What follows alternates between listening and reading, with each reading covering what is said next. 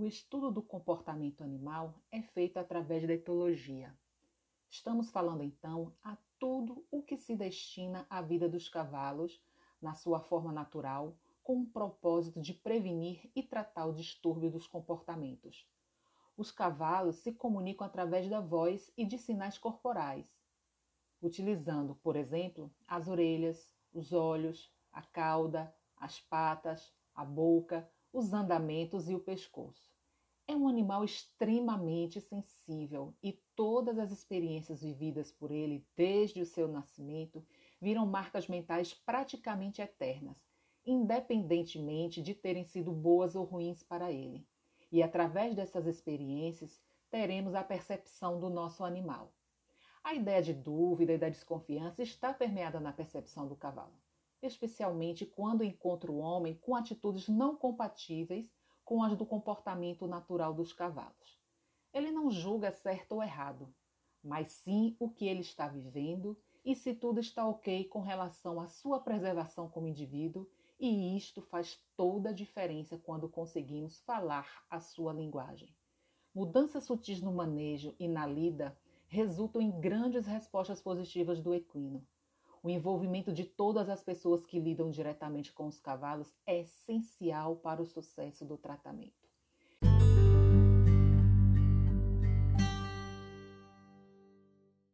Então, para entender melhor sobre esse assunto, temos a honra de conversar com a zootecnista Characele Farias, que é formada pela Universidade Federal de Sergipe mestra em zootecnia pela FASEA USP e doutoranda pela FMVZ USP.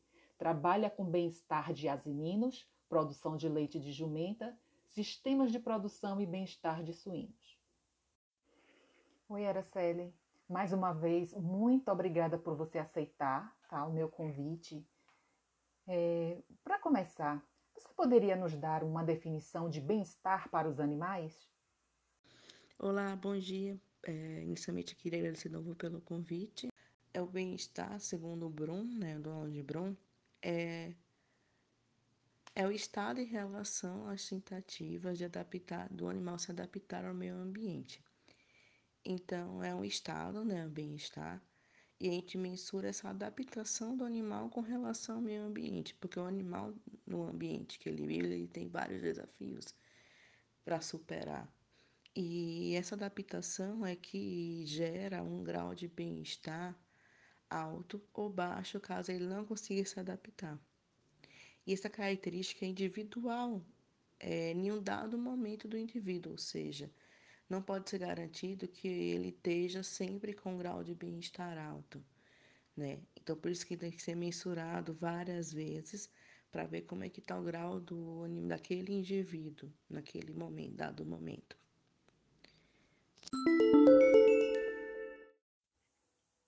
De fato, como é importante a qualidade desse ambiente para o animal e como todo o entorno influencia no comportamento dele. É, e alguma dessas mensurações, como você bem pontuou, importantes, né, diga-se de passagem, necessitam de um certo feeling, não é mesmo? Uma experiência da pessoa no manejo com o animal.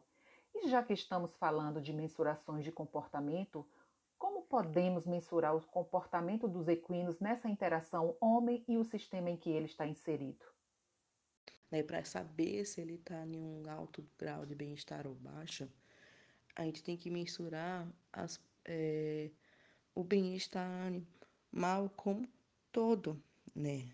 Não só o comportamento do animal, mas sim os cinco domínios, né? Que são nutrição, domínio 1 um, tá relacionado à nutrição, domínio 2 ao ambiente, domínio 3 à saúde, domínio 4 ao comportamento e o domínio 5 a parte mental do animal, né?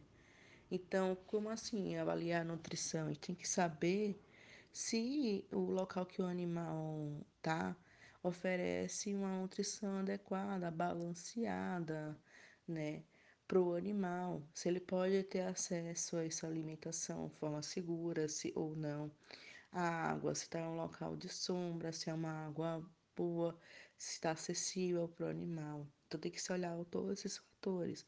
Relação ao ambiente, se o ambiente é adequado, se não causa dor, sofrimento, se o animal não tem medo, não tem nada que faz o animal correr do ambiente, se tem sombras, né? A saúde, se ele tá, se ele não tem doença nenhuma, se ele está vacinado, tem garantia que não esteja vacinado. Tem que observar a interação, o comportamento do animal.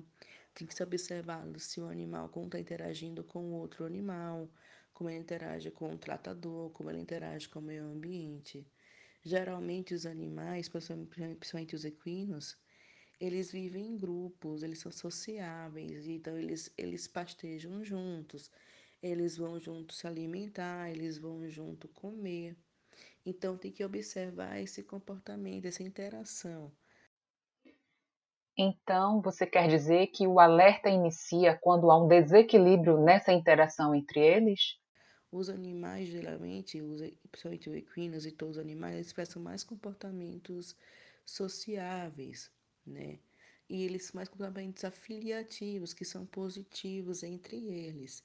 Caso eles apresentem mais comportamentos agonísticos, é, é um sinal que não está uma coisa boa, né? Ou interação entre os animais, ou ele está estressado com o ambiente. Como esses comportamentos agonísticos são é, ameaçando um animal, ameaça e depois morder, mordidas, dar beliscões, ameaça de coice, dar coice, atacar, empurrar, perseguir, esses comportamentos é, mais decorrentes de equinos quando eles estão em comportamentos agonísticos, certo? Que são comportamentos negativos. Eles também podem apresentar comportamentos é, anômalos, que são comportamentos não, é, não considerados como normais, né? E como é que eles são comportamentos anômalos? Comportamentos anômalos é quando o animal é quando o animal ele tá ele não está se adequando, né? Que pode ser esses que eu te falei, de agonísticos, ou outros comportamentos que ele demonstra quando não está não tá gostando do ambiente que ele está inserido, que tem uma coisa que está ruim, que não está sendo que ele não está se, é, que não está se adaptando bem. São comportamentos inerentes da espécie, só que ele está demonstrando, epa, não estou gostando disso, estou fazendo mais comportamentos, né? E caso esses comportamentos anômalos eles sejam persistentes e não esteja mudança no ambiente nenhuma, se o animal estiver também muito entediado, sem nada para fazer, né? Ele pode ter mais comportamentos anômalos e caso não seja resolvido, eles têm comportamentos estereotipados, que é um comportamento mais sério, que é feito num ritmo, numa frequência e no mesmo ritmo sempre, por exemplo, ele faz dez vezes em dois minutos esse comportamento, para mais dez vezes, dez minutos e faz isso o dia todo. Então essa observação ele é, decorre várias vezes, feita várias vezes, o mesmo comportamento e um comportamento é, fora do normal é considerado comportamento estereotipado, né? Que já tem uma elevação, uma piora do eixo HPA, que é hipotálamo pituitária adrenal, que é a parte cerebral e que o animal já né, já tem distúrbios mentais, né? E daí, quando tem esses comportamentos estereotipados, quer dizer que o animal já tá, tá algo crônico, que o animal já tá com muita dificuldade em lidar. Então tem que ser observado todos esses fatores os, os, os dos cinco domínios para a gente ter um diagnóstico de bem-estar do animal, se ele está com bem-estar positivo ou negativo. É, pessoal, encerramos aqui a nossa entrevista com a zootecnista Characelli. Muito obrigada pela sua participação. Tenho certeza que esse tema foi muito relevante e que a partir de agora a gente vai ficar mais atentos com todos esses comportamentos dos equinos. Forte abraço, obrigada, até a próxima.